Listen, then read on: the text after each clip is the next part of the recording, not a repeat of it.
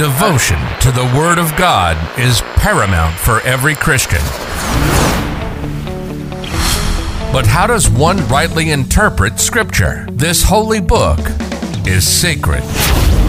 This holy book must be read and understood correctly. You're listening to the Book of Jude.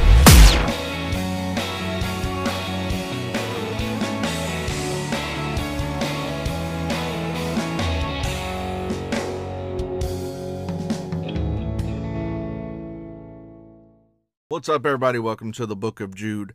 Yes, we went on vacation. Yes, the family had fun. We had we had a great time with friends, and also, my wife and I celebrated our 20 years of marriage. Yes, 20 years of marriage. God has blessed us so much. God's has blessed me so much with an amazing wife. We uh, got out of town for uh, a day, a couple days, and stayed in a nice hotel. And we ate great food, overpriced. You know, we spent all the money, uh, but you know, celebrating um, 20 years, 20 years of marriage. It's a great thing. Here's the 20 more. All right, today we are going to be wrapping up Revelation 2. That's right. We're going to be wrapping up Revelation 2. Uh, it might go a little over 40 minutes. I'm just going to tell you right now. I'm sorry. But there's there is a lot of information. When I say a lot of information, I'm talking about the Old Testament. John uses the Old Testament a lot in in the rest of Revelation 2. So bear with me. Take breaks, press pause, take notes, do what you got to do, leave, come back later.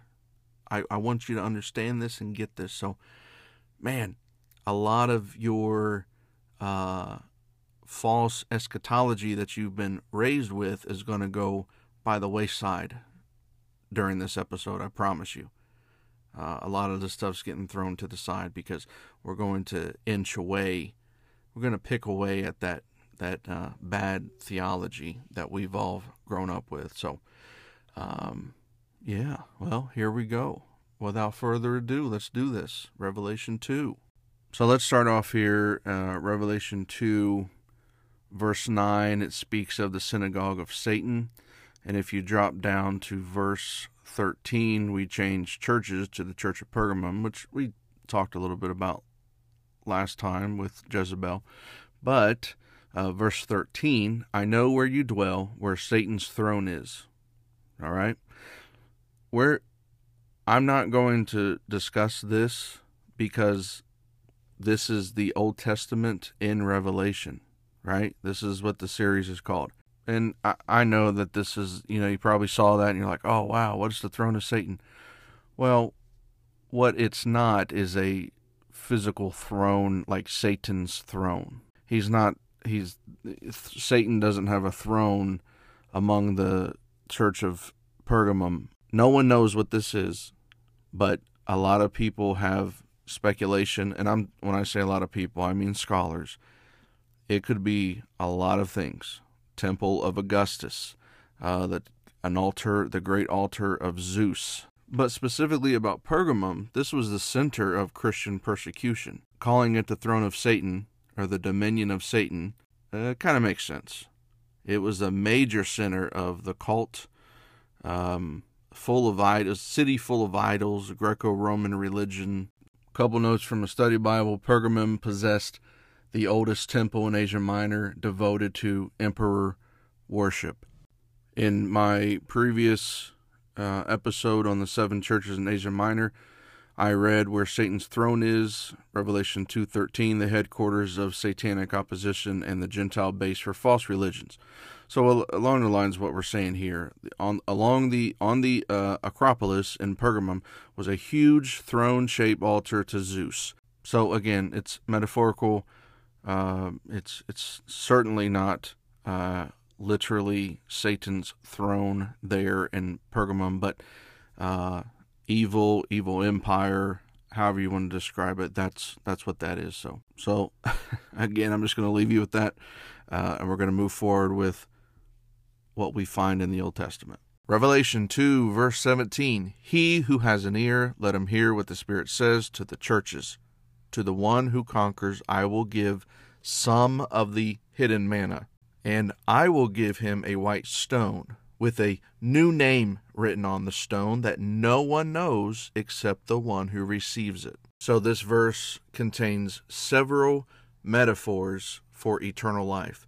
This is what Dr. Heiser says manna was considered the quote unquote food of angels. Per the biblical story of Exodus 16, it was food from heaven. We'll also read Nehemiah 9:15, Psalm 105:40, John 6:31 33, and John 50 to 51. Back to Heiser. Broadly speaking, manna is a foreshadowing of the meal with God, the messianic banquet that will occur at the consummation of the end of the age. It is also a symbol for Jesus himself, the bread of life, John 6 31 and 35. There is a text named Second Baruch, B A R U C H, Second Baruch.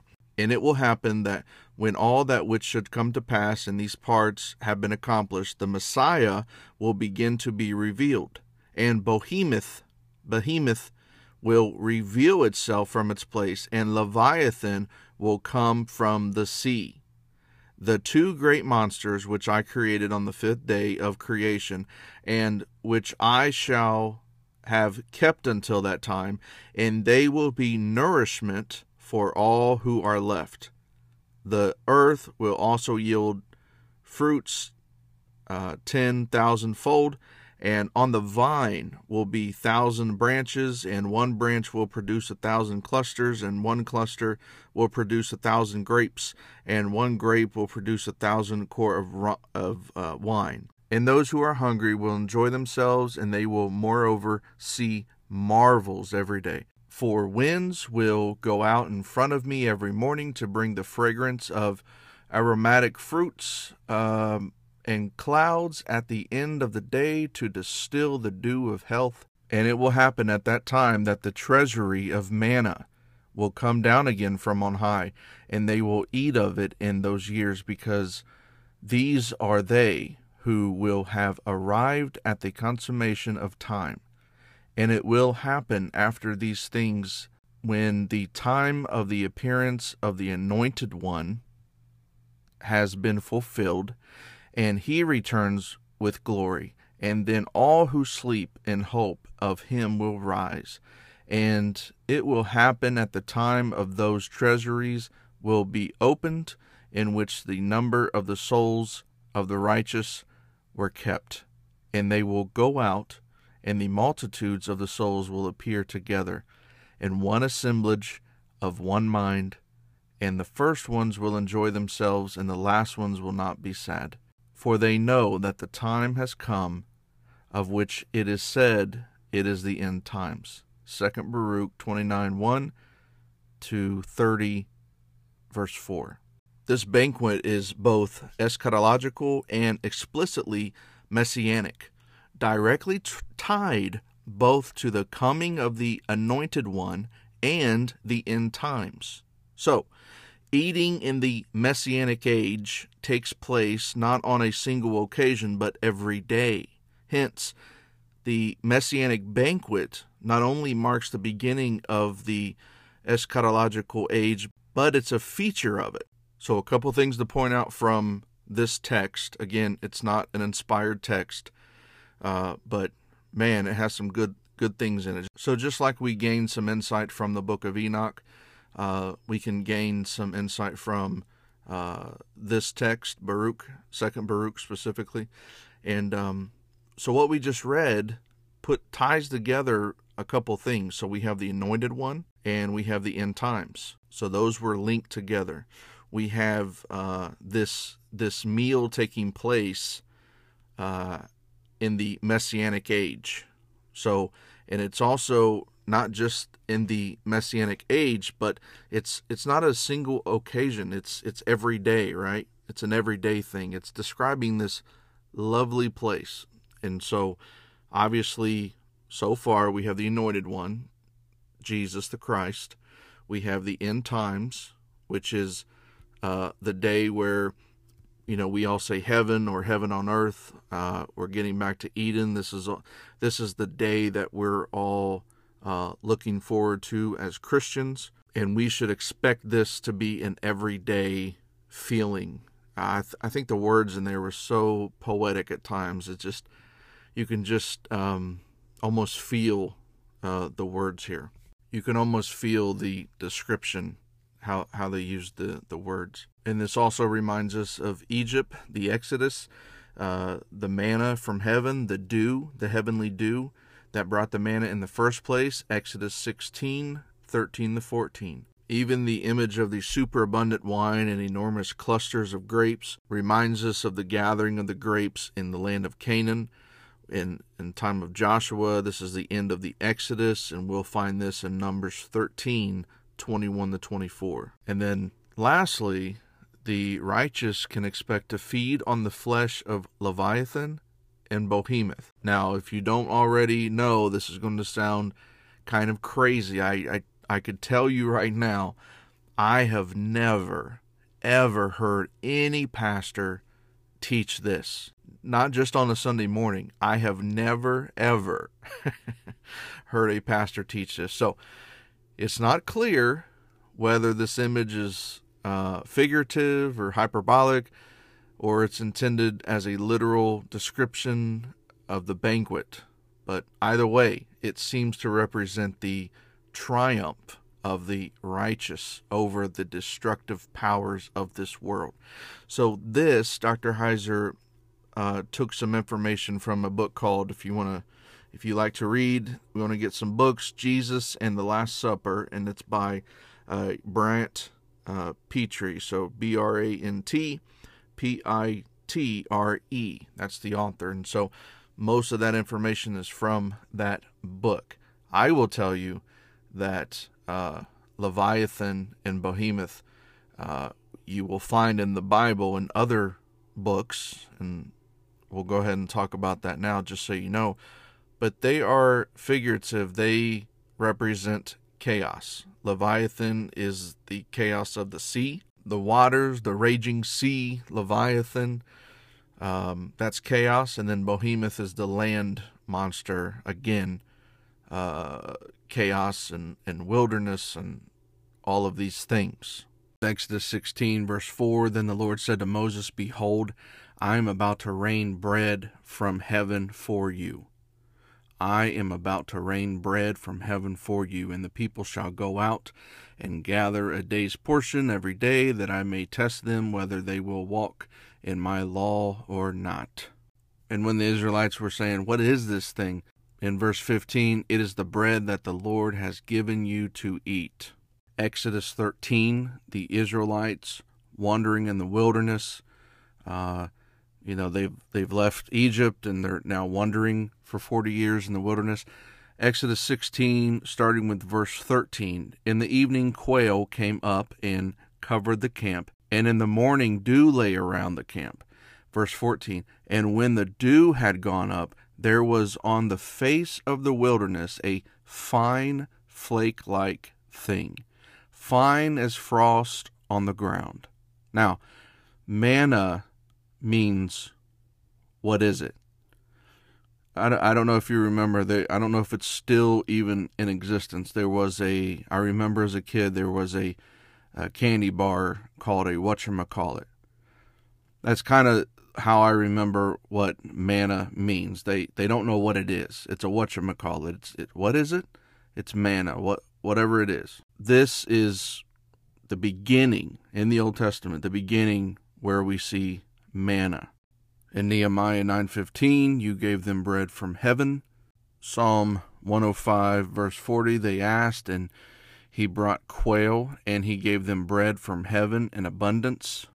And even in John's gospel, uh, he writes in John 6 verse 31, our fathers ate the manna in the wilderness, as it is written, he gave them bread from the heaven to eat. Verse 32 Jesus then said to them, Truly, truly, I say to you, it was not Moses who gave you the bread from heaven, but my Father gives you the true bread from heaven. For the bread of God is he who comes down from heaven and gives life to the world. So here we're getting a, an, a, an overlap as we have seen previously in this series. Yes, the hidden manna is uh, from above. It fed the Israelites in the wilderness, but Jesus is now also saying that bread came from my Father, and Jesus will say, I am the bread of life. If you drop down to verse 47, truly, truly, I say to you, whoever believes has eternal life. Here we're speaking of eternal life again. Verse 48 I am the bread of life. Your fathers ate the manna in the wilderness, and they died. Verse 50 This is the bread that comes down from heaven, so that one may eat of it and not die. I am the living bread that came down from heaven. If anyone eats of this bread, he will live forever. And the bread that I will give for the life of the world is my flesh. The manna given to Israel in the wilderness was also said to have been hidden in the high heavens from the beginning of creation. Now that's found, now that's, let, let me, so let's say that's found in Exodus 16 4 and verse 15. Now, you might not read that because that part, hidden in the highest heavens from the beginning of creation or from the beginning, uh, that is in a Targum from Pseudo Jonathan. It's a um, Jewish literature, uh, but that is from the Aramaic Exodus 16:4 and 15. So a Jewish Targum, it's a translation, it's an Aramaic translation. That's where we find that. The only reason I'm adding this is because of what Beale said earlier. It has an eschatological expectation to it. In a lot of Jewish writings, um, there's a list of Jewish writings where this has some type of expectation of end times. So now I want to quote uh, G.K. Beale to you, as we use always. The promise of hidden manna is a metaphorical portrayal of the of end time fellowship and identification with Christ, which will be consumed at the marriage supper of the Lamb, in which those refusing to participate in pagan feast will be rewarded with the manna that was also portrayal uh, this is also a portrayal of eschatological expectation in Jewish writings. Remember in the last episode, Balaam, Jezebel, those who um, sat down at the pagan feasts and, and ate the food that was sacrificed to idols. So those who remain righteous and those who refuse that will be invited to and participate in the marriage supper of the Lamb. And this language is found in a Targum and was ultimately to prosper Israel at the quote unquote end of days. To continue along with this idea, the white stone. To the one who conquers, I will give some of the hidden manna, and I will give him a white stone, with a new name written on the stone that no one knows except the one who receives it. So, the association of the white with righteousness and direct connection with admission to this banquet is expressed uh, if we jump ahead in Revelation 19 8 to 9, where the fine linen, the bright and the clean, represents the righteous acts of the saints, which is directly followed by the reference to being invited to the marriage supper of the Lamb. White is always metaphorical for righteousness. You're listening to the Book of Jude. Connect with us on social media. Search at Book of Tim Jude on Facebook, Instagram, and Twitter. Chaplain Jude posts frequently with additional resources for you to further your study of God and His Word. Feel free to ask questions or leave comments. Remember, prayer requests are always welcome. Search Book of Tim Jude. B O O K O F T I M J U D E. Now, back to the show. Just a little uh, clarification. You might have seen that on the Instagram, Instagram only, IG only, that uh, instead of at Book of Tim Jude, it's just now at Book of Jude, at Book of Jude, and so it's a totally different new page. Just please uh, search for it, look for it, and you know like and follow just like you've done already. But the the old one is is going to go away, and there's and the new one is at Book of Jude. I've just been trying to uh, get Book of Jude, Book of Jude everywhere. I'm still trying with uh, Twitter, of course. But anyway, uh, that would be the only correction. Going to have to do a re-recording in the future. But anyway, all right, let's get back to our study. In this white stone that is given to the righteous, it has a new name written on the stone that no one knows except the one who receives it. Now, what in the world does that mean? Because scholars are actually divided. Because does the wording point to a divine name, like the name of God the Father or or Jesus the Christ or the Spirit? I mean, we see all of these. Uh, what name is it? A, is it a divine name that's written on the stone, or is it the name of the overcoming Christian to whom the stone is given? So is would my name be on it? Would your name be on it? So there's two possible Old Testament points of reference here. One is Isaiah 62 2, speaking of Zion, the nations shall see your righteousness, and all the kings your glory, and you shall be called by a new name that the mouth of the Lord will give. And the second point of reference is in the book of Isaiah, again, a few chapters later, chapter 65, verse 15, God is speaking about the enemies of his people. You shall leave your name to my chosen for a curse, and the Lord God will put you to death, but his servants he will call by another name. So David Aune Remember, we referenced him early on in this series. David Aune, A U N E, notes the possibility that John may have been influenced to use the language from a Targum, again, Aramaic translation. So, Aune notes that in this Targum, a different name is connected with another concept found in Revelation, the second death. And the Lord Yahweh will slay you with the second death. Aune says there is an obvious parallel with Revelation 3:12 where the exalted Christ says the name of God, the name of the city of God, and quote, my own new name will be written on the conquering Christian. So let's read it. Revelation 3:12. We're jumping ahead, but here's what he says: "The one who conquers, I will make a pillar in the temple of my God."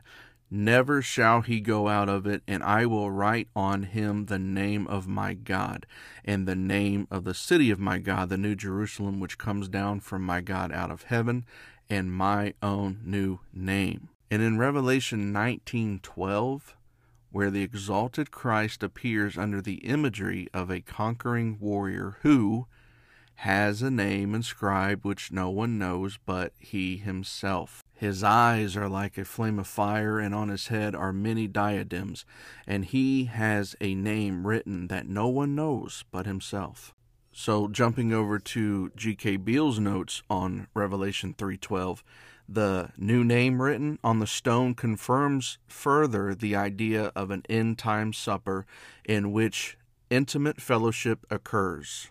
So what we see in Revelation 3:12 reveals that the name in Revelation 2:17 is a pregnant reference to quote the name of my God, the name of the city of my God, the new Jerusalem which comes down out of heaven from my God, and my my which is Christ's new name end quote, which is written on the believer.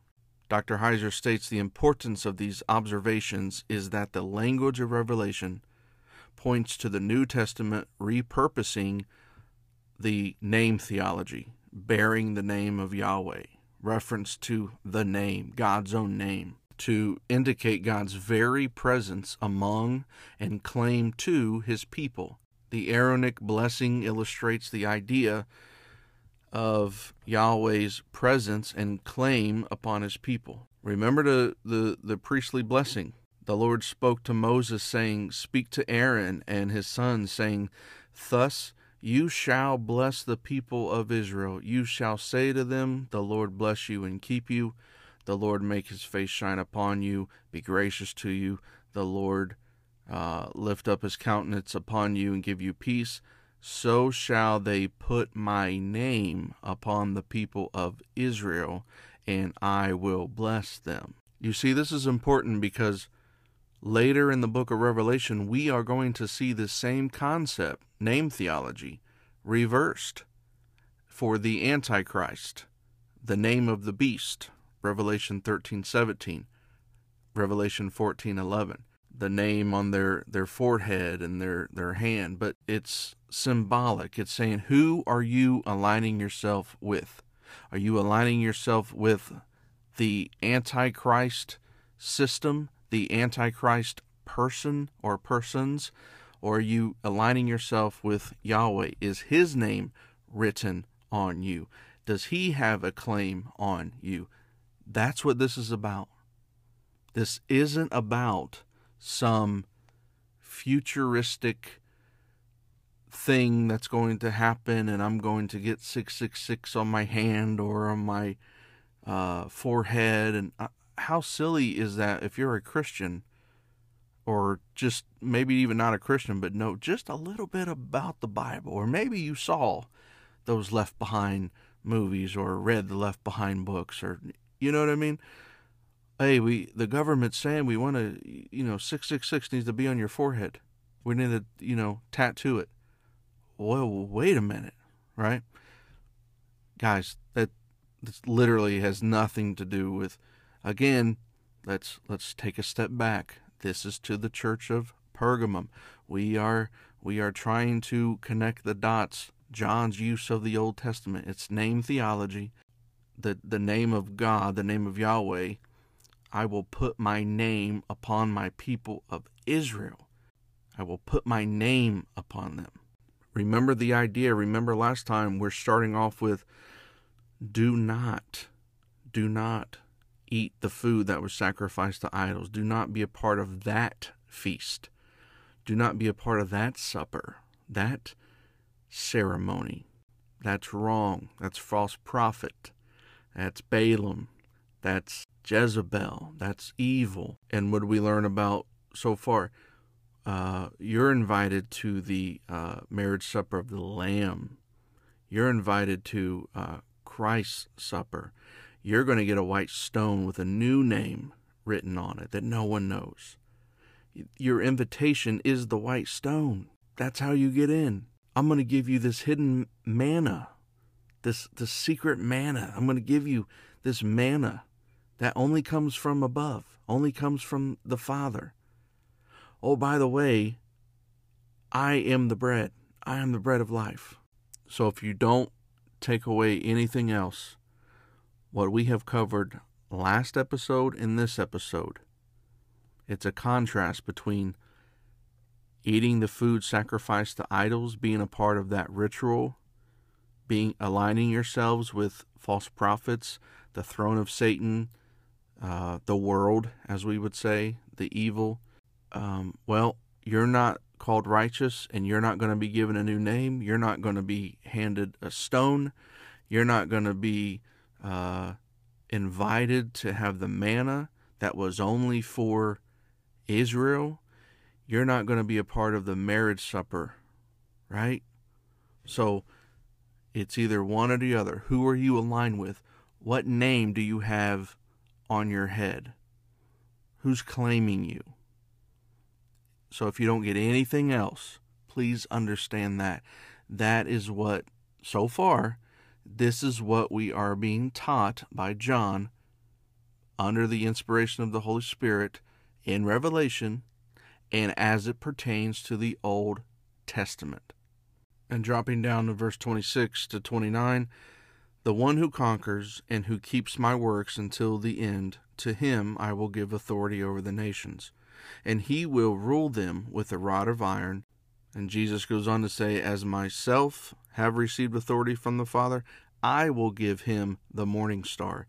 He who has an ear, let him hear what the Spirit says to the churches. So, the Old Testament context on several elements in these last few verses is very transparent. John cites Psalm 2 9. You shall break them with a rod of iron and dash them pieces like a potter's vessel. And where ruling the nations with a rod of iron has the messianic king in view, will share his authority with those whose believing loyalty remains until the end. So Jesus is saying, hey, the same authority that was given to me, I'm going to give it to you. He's talking about the righteous, conquering Christian uh, at the end of, of this chapter. Now let's talk about the morning star before we wrap up.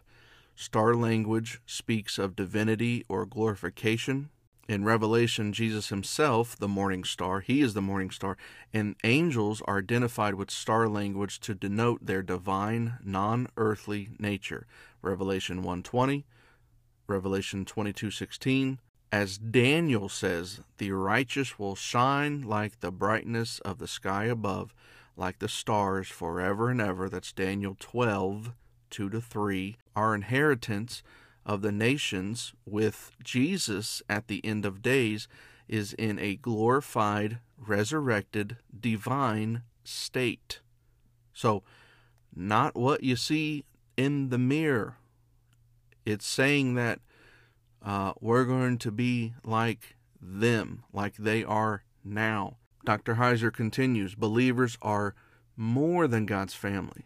Being the sons of God also means being members of God's governing rule, His council. Believers have a divinely appointed purpose. Remember, we're trying to we're trying to get back to Eden, right? So, Dr. Heiser says Adam and Eve were supposed to make all the world Eden, to spread the kingdom rule of God so that we could enjoy the love of God, our Father. So the morning star phrase takes us back once more to the Old Testament. He's taking us back to this, this language, this terminology uh, of divine beings. We, we see this in Job 38 7. Job 38 7, the morning stars were singing together, and all of son, all the sons of God shouted for joy. Uh, the morning star language in, Res, in Revelation 228, what we're looking at is obviously messianic. We're speaking of Jesus. It refers to a divine being who would come from Judah. We know this because of two other passages. How do we know a star or a divine being is going to come from the tribe of Judah? Well, Old Testament again, there's so much. Numbers 24 17. The, the prophecy that a star will go out from Jacob and a scepter will rise from Israel. This passage was considered messianic in Judaism, completely apart from the New Testament writers. If you asked a Jew, then they would say, yeah, this is messianic. This is before the New Testament. So, uh, in other words, Dr. Heiser states, literate readers of John's writing would have known the morning star reference was not about literal brightness. It was about the drawing of the returned kingdom of God under its Messiah. Later in the book of Revelation, Jesus refers to himself refers to his messianic standing with the morning star language, I am the root and the descendant of David, the bright morning star. That's in Revelation 22:16. The wording of Revelation 2 is is especially powerful when read against this backdrop. Not only does Jesus say that he is the messianic morning star in Revelation 22:16, but we when he says, "I will give him who overcomes the morning star," in this verse Revelation 2:28, he grants us the authority to rule with him. Ladies and gentlemen, I'm going to call it for today that was the end of Revelation 2. That's right. We're moving forward. When we return, it's going to be Revelation 3. And uh, again, if we see some repetitiveness, we're just going to skip right over it. You might have saw that already. Um, but uh, wow, what a lot of information. And man, Revelation chapter 2, a lot of Old Testament references. Wouldn't you agree? So I hope you're taking notes. Uh, please read over them, try to put them in order. So, and keep reading Revelation 1 and 2 over and start reading Revelation 3. So, when we go over it, you're going to have a better understanding of it it's going to be second nature for you. You're going to be able to pick out all of these references from the Old Testament. You're going to know your Old Testament better. It's a win win. Thank you very much for listening to the book of Jude. Be about your Father's business as you go out, make disciples.